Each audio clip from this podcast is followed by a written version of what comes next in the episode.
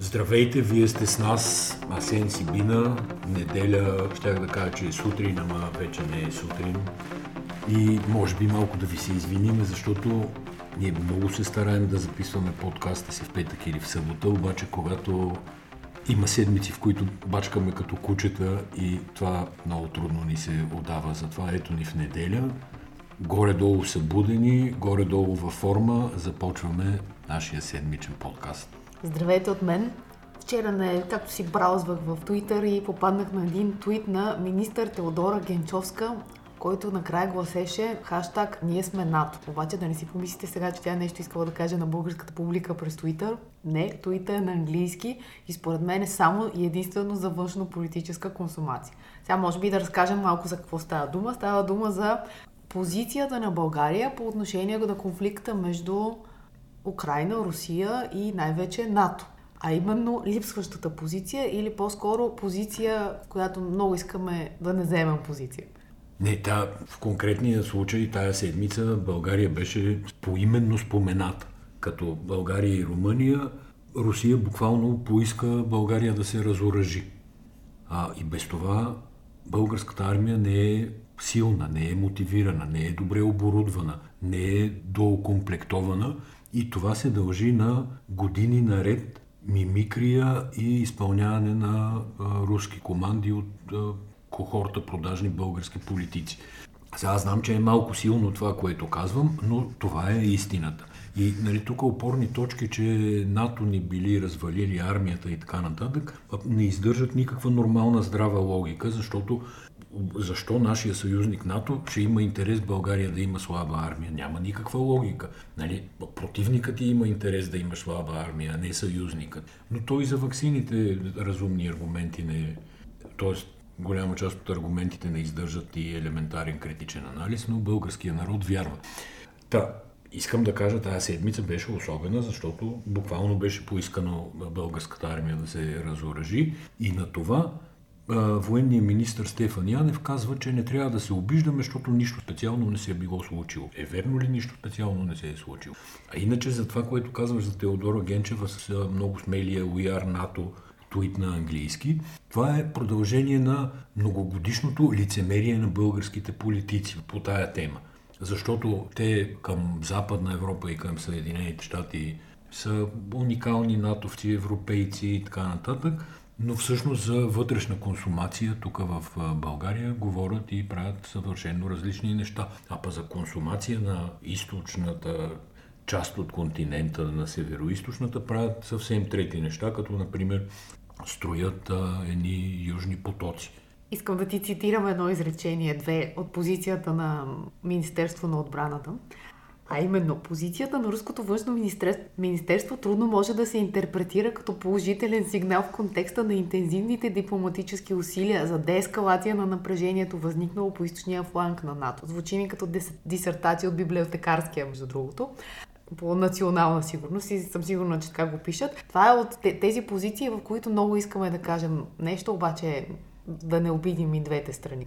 Най-важното, което трябва да бъде отбелязано, това е едно решение на Конституционния съд, което казва, че съюзническите войски в България не са външни сили. Тоест, когато излезе утре Копейкин в Народното събрание да обяснява, че в България има чужди войски, има решение на Конституционния съд и това не са чужди войски, а това са част от колективната сигурност, към която ние доброволно, по наше желание, сме пожелали да влезем и сме част от един алианс и от един съюз.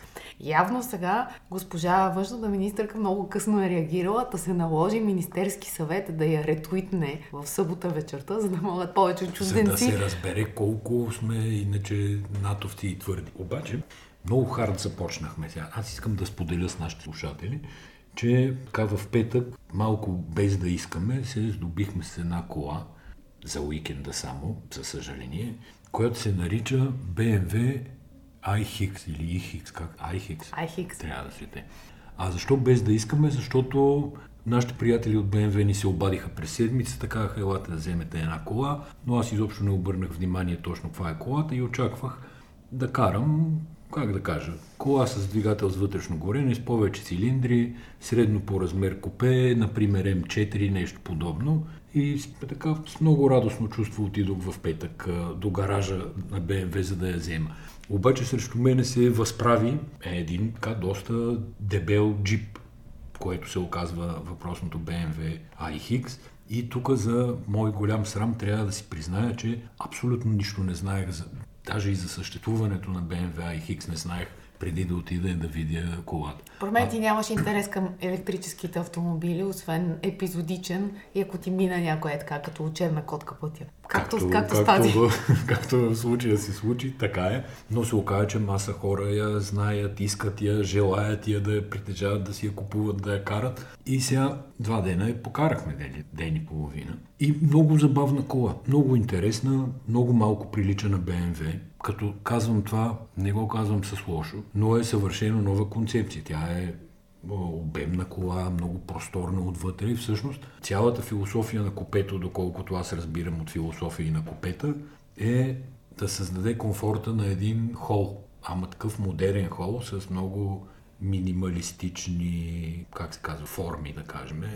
Абе, не съм убедена, че са точно минималистични, защото ти влизаш в един кожен салон, щях да кажа, обаче в една кожена котия. Еко, еко. Горе с стъклен еко. покрив, еко. който стъклен покрив, покрив може от едно копче да се затъмнява и да се изсветлява. Аз сега си играх, като покарах преди малко, да сменям така. затъмнението на, на тавана. А покрива но... е от е, огледалото за обратно виждане до багажника. Ма покрив, покрив си е огромен, това. Да, огромен стъклен покрив. Но все пак това, което ме впечатли, беше голямата дупка отпред. Това е първото нещо, което виж според мен как да го обясня на хората? Под таблото си представете, че няма нищо там, където обикновено скоростния лост. Ако си се качвала в камион някога, така изглеждат камиони. Те нямат а, централна конзола, която иначе се ползва за скорост на котия в а, нормалните коли и затова има това, тая гърбица, да кажем, в средата, която разделя купето на две половини. И то не само в средата, т.е. не само отпред, ми и отзад е същото. Но електрическите коли, тъй като нямат скоростни кутии в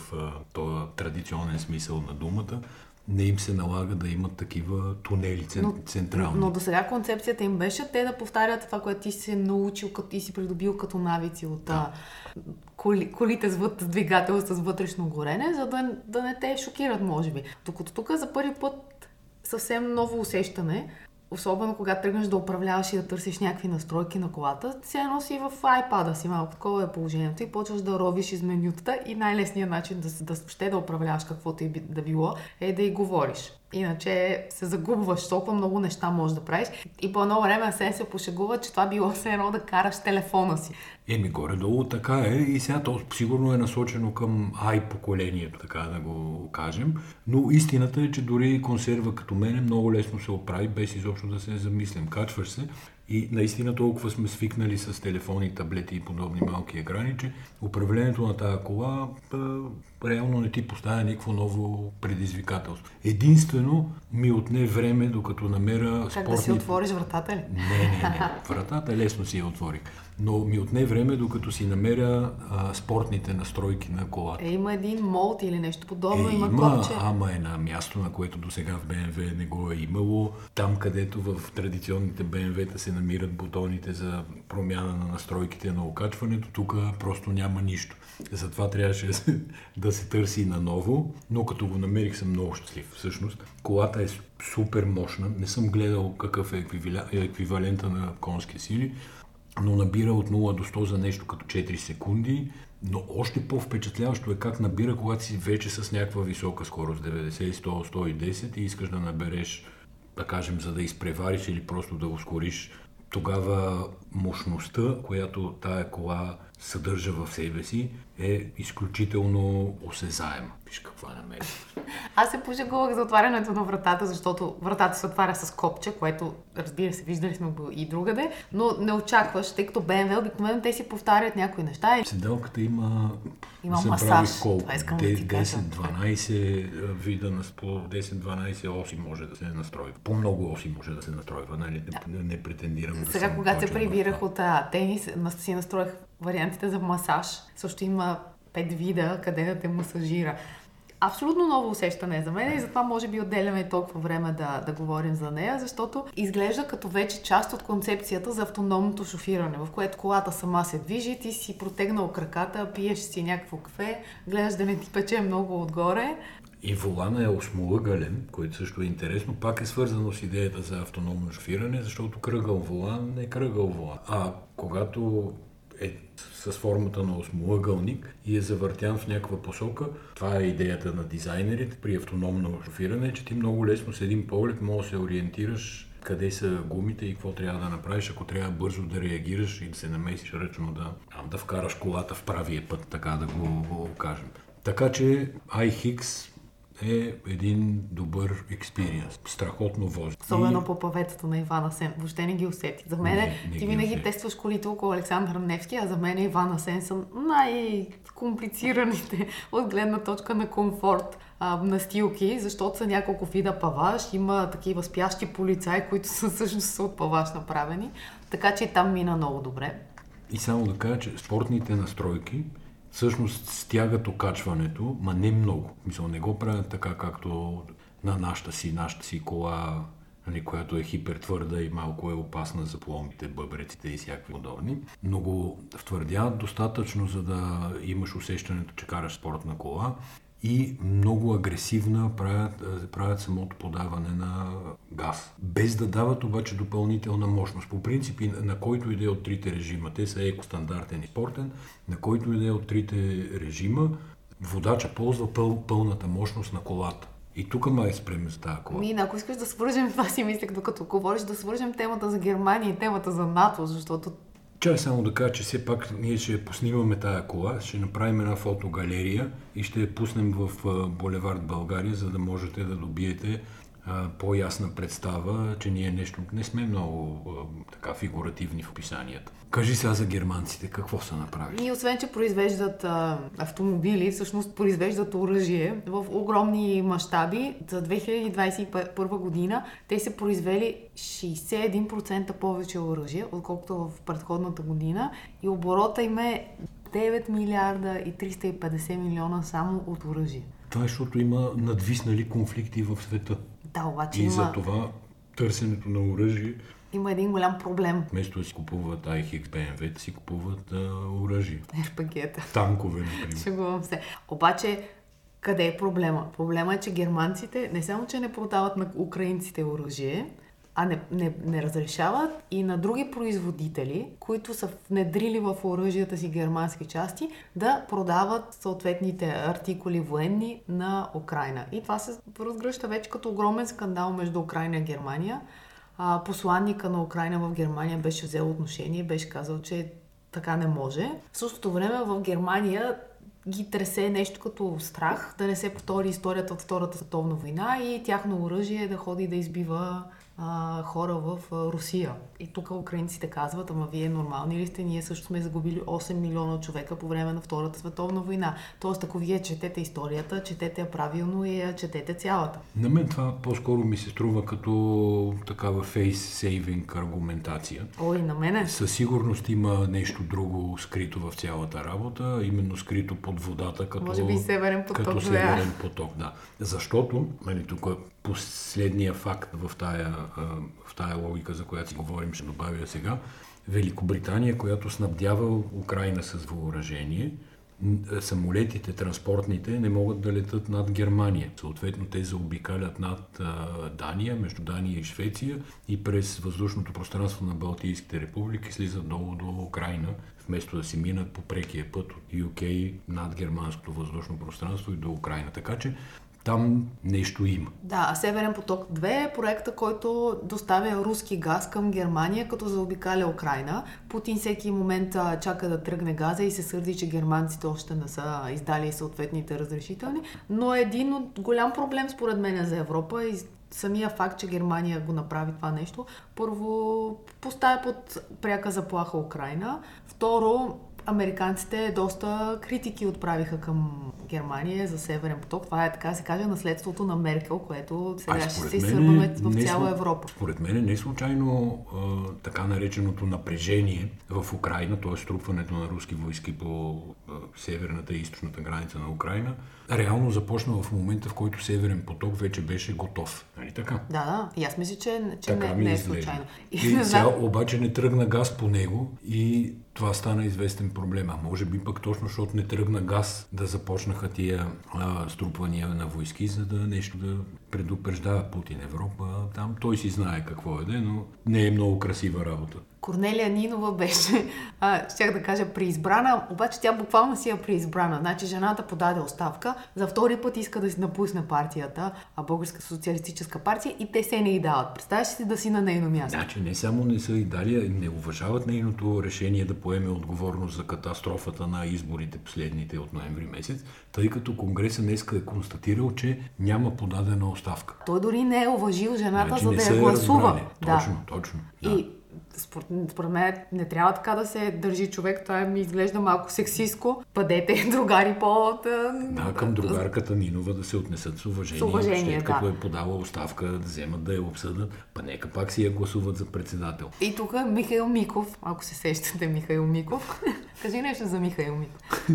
Гледам колко е часа да кажа на здраве, може в, в часа, в който записваме на здраве за господин Михаил Миков. Но той казва друго. Той каза, констатацията на Конгреса, че няма подадена оставка на лидера Корнелия Нинова, кара много членове на БСП да констатират, че не са членове. И аз констатирам, че вече не съм член на БСП. Сега, да. това оставка ли е? На Миков ли? Да. неговият цитат е от днеска не ме бройте за член на БСП. Значи явно напуска. Ма да ни напуска или само да не го броим?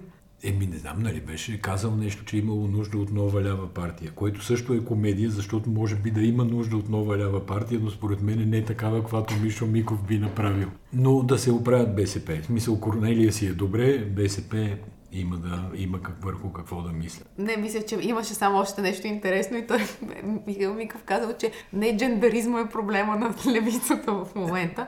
Сега, джендър идеологията според мен е най-твърдата позиция на Корнелия Нинова. Тя толкова не е отстоявала друго, както какво се казва, съставането срещу Истанбулската конвенция. А, според мен с... тя тази позиция е малко като все едно да заемеш позиция срещу съживяването на вулкана Везуви нещо такова. В смисъл крайно безопасна от гледна точка на българската публичност, след като нали, се създаде някаква, някакво негативно отношение с години наред покрай Истанбулската концеп...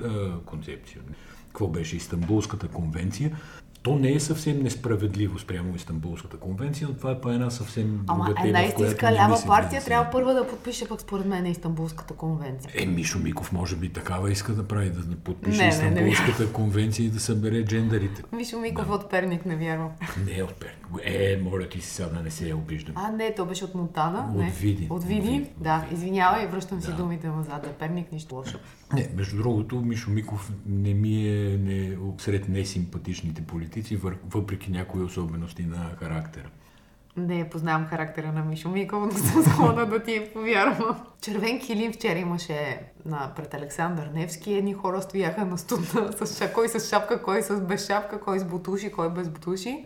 И Румен Радев се заклева. Има да ти кажа на минус 5-6 градуса всеки, всеки е длъжен да се пооблече, след като ще седи час и половина-два на открито. Така ли мислиш? Да. Тоест, сега по дрес кодовете ти предлагам да не говориме, но имаше, да, червен килим, силно хиперболизирано отразяване по медиите. Ти даже също беше част от това нещо. Аз бях по неволя, защото трябваше да заместя а, паднал жертва, гост на едно предаване от Омикрон. Така. Така че аз се просто но тук бяха включвания за детството на президента, там съседките, бабите от Славяново, командира, първия му командир в а, граф Игнатиево. И имаше, между другото, много смешен нюанс в интервюто този командир, който възрастен човек, нали, го, опитва се, т.е. говори по военному, кратко, ясно, стегнато и репортерката го пита, а е, защо по едно време в кариерата на, на Румен Радев а, му е било забранено да лети? И той казва, военния.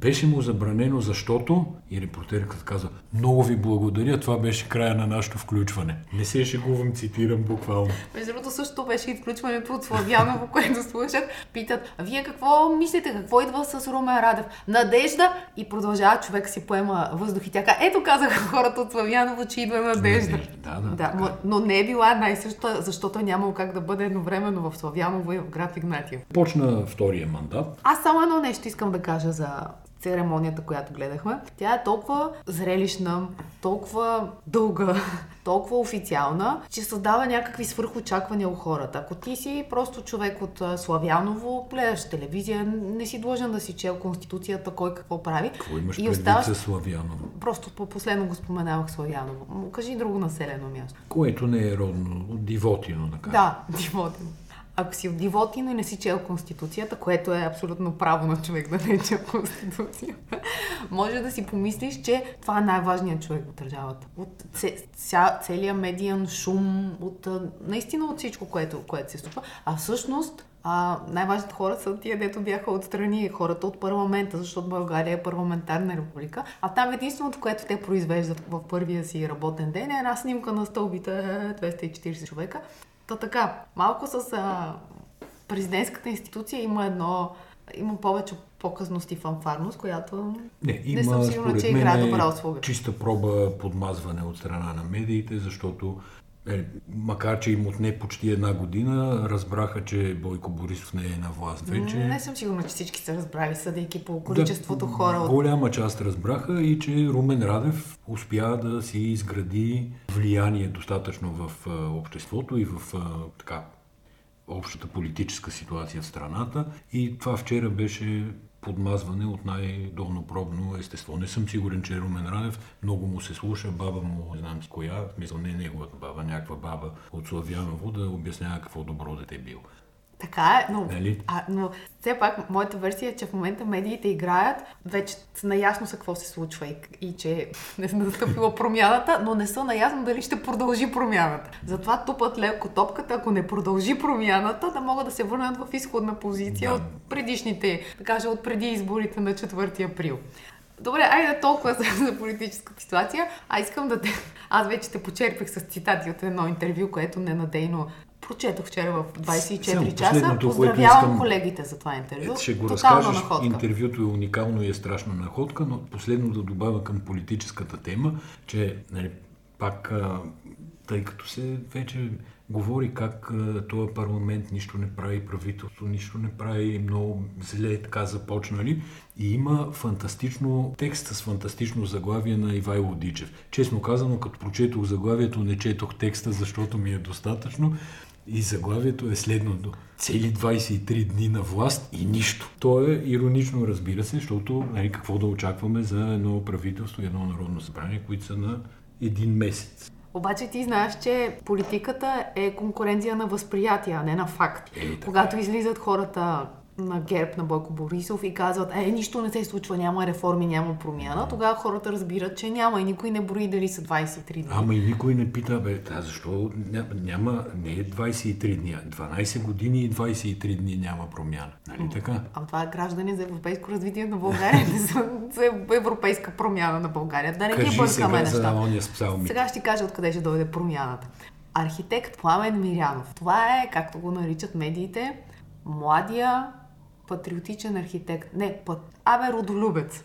Става дума за сина на архитект Мирянов и архитектка Мирянова, които са известни български инвеститори с сградите Артекс. Това е сградата, където Цветан Цветанов си а, беше купил. ще да ти кажа, кажи на българския народ. Асансьора. С какво асансьора на Цветанов и сградата с вградения псалм номер, не помня 91. кой който защитава от... Абе от нищо не можа да защити. Не, позащити го Цветанов. Не, можеше да е по-зле положението. Само напусна партията и направи един-два неуспешни опита да влезе обратно в политиката.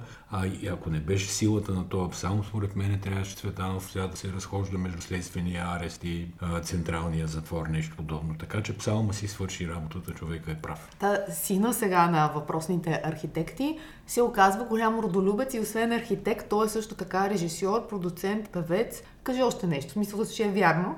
Човек Но... на изкуството, общественик с много широк поглед върху нещата, така би го определил. И във въпросното интервю, което 24 часа са взели от не, с него, той е леко граничи между сериозния и комедийния жар. На моменти човек бе, смях се с сълзи тук. И само едно нещо искам да прочета. Да, ти като ми Всъщност... четеш определени пасажи, аз наистина мислех, че ми четеш нещо като сценарий на комиците по BTV или нещо подобно. Добре, дай да кажем за какво казвай, става казвай, дума. Казвай. Значи, този въпросният архитект обещава да построи голям кръст постамент, там където река Велека се влива в морето в Синеморец. Освен това обещава да има голям кръст и над София. Тук въобще няма предвид сградата си Златен век, ще изложи кръст. На нея отгоре параклис ще има. Да. И най-страшното, което вече мене леко ме притесни, е, че ще има поляна пътека, Представяш си хем поляна, хем пътека. Не си представяш, но ще има поляна аз пътека първо, ти като с ми цитат... го разказа вчера, аз чух полярна пътека и викам, бре, стигнахме до а, Северния полюс. Не, не, в София не, сме още. Поляна пътека. Поляна пътека с цитати от Библията, изписани на дървени табели. Okay. Представи ли си го? Mm. И сега да знаете обаче какво ви чака, ако случайно ходите да зареждате на бензиностанция, не сте с като асен с iHix, да търсите контакт. Mm. Значи човека казва, че всъщност много е важно да сме добри, това е ясно. Наскоро, вика архитект Мирянов, започнах да раздавам по една малка книжка с цитати за доброто. Цитати от Библията, написани в джобно издание, давам на хората на бензиностанцията, например. Тази книжка прилича на хлебче и всъщност е духовно хлебче, което зарежда хората с добри емоции. Обнемяхме. Значи, много се озъртайте по бензиностанциите. Ние, ако разбереме каква кола кара, можем да ви предупредим в някой следващ подкаст да, да стоите далече и да го изчаквате да зареди, я плати и да си тръгне. Иначе ще ви нападне с книжка хлебче с духовен хляб вътре. През 2022 година архитект Мирянов е планирал 6 големи концерта. Предполагам БНТ ще ги излъчва всичките, защото телеви... телевизията да. Майка отблизо следи неговото творчество и част от ам, филмчетата, които произвежда, например, за шипка или някакъв глас, който чете Ботев и Вазов, ама така, сериозно го чете, разбираш ли. Това минава по БНТ като някакво партньорство. Та ще има 6 големи концерта, които, внимавайте, ще бъдат фол, фолклорна симфонична музика. Фолклорна симфонична музика. Рапсодия Вардар? Едва ли? Не. Значи патриотични песни, симфоничен оркестър и цитати от стихотворения на Ботев, Яворов, Вазов, Далчев. Това цялото обаче е едно нещо, в смисъл не са различни. Та толкова за, архи... за архитект Мирянов и за българщината. Съветвам всички да отидат в 24 часа и да прочитат интервюто Извори на добро настроение и чувство за хумор. Да, ние успяхме да пресъздадем всъщност много малка част от него. Има, има още добри моменти. Интересно какво ли мисли по македонския въпрос за архитект Мирянов. Значи, миналата седмица беше такава полуруска, полумакедонска, но за македонската сега не ми се говори. Тя, ще, има... тя обаче продължава тя тази седмица, така че ти предлагам в следващия подкаст тази седмица македонци идват в България. Представяте ли си какво събитие? Македонци идват в България. Цялото такова, целият Министерски съвет идва в България. Македонски. И ще настане една българо-македонска дружба. Е, ще видим. Добре. И тук да свършим или да си поговорим за още нещо важно. Има ли? Еми, има доста неща важни. Примерно какво гледаме, не сме казали, не сме обсъдили. О, добре. Дай тогава да... Аз гледам под прикритие. Чакай, преди да ми под прикритие, дай да минем през Софийския затвор, където Андре Токев ще прекара 7 месеца заради приключенията си, да го наречем, по джанти. Сега, тази присъда как ти се вижда?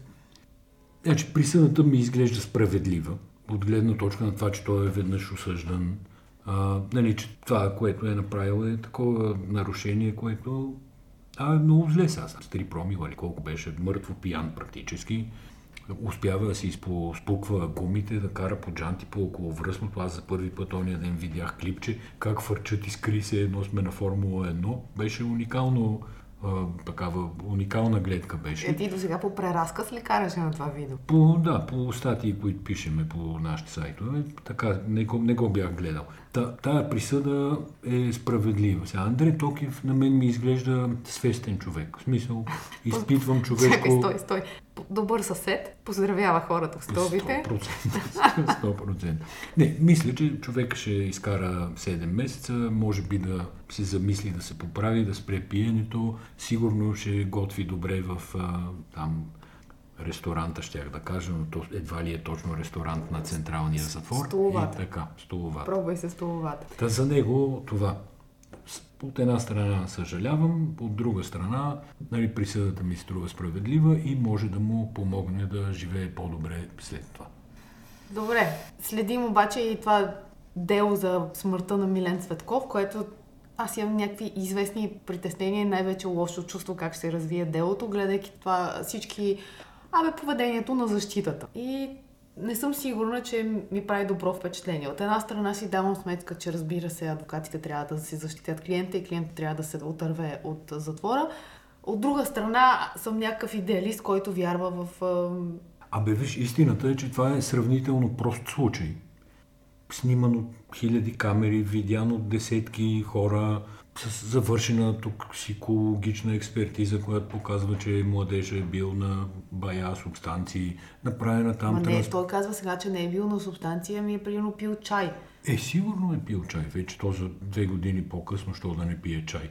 Но не, казва, какво беше тук последно прочетох, било му рязко причерняло пред очите и затова станала катастрофата, не можал да разбере. Паднало му кръвно. Какво става? Примерно му паднало кръвно. Но ако не успеят да го осъдат, това ще е страшен удар за българското пари. Да, това исках да кажа. Всъщност, да. че това дело е много важно от гледна точка на общественото доверие в цялата съдебна система. Защото много лесно може човек да си представи жертвата, може да си представи случая. Това стана в неделята на Великден, на абсолютно празна улица. Много яс, ясна присъда има всеки в главата си или, или за това как трябва да изглежда изхода от това дело. Въпреки, е. че нали, ние нямаме право да, като граждани да даваме присъди, все пак имаме някакви очаквания.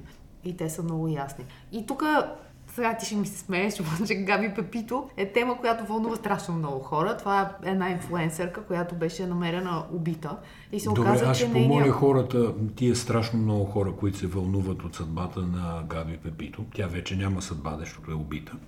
Но това, което се е случило изобщо, казус да го наречеме Габи Пепито, та тия много хора, които се интересувате, пишете по един коментар да видим колко сте пътия да се интересуват. Значи искам да ти кажа, че миналия път ти каза, че никой не гледал The Good Fight и се наложи хората след това да пишат и да казват, ама и ни аз гледам The Good Fight. Значи за Габи Пепито залагам, кажи какво искаш да заложа тук, че нито един не знае нито коя е, нито го интересува. Значи Габи Папито, нейната смърт е на второ място по най-търсените смърти на известни хора. Разбрали се какво искам Разбра да кажа се, в Google? то нито се знае с какво е известна, нито... Тя е инфлуенсърка. Да, но да нямаше да стане известна, ако не я бяха убили.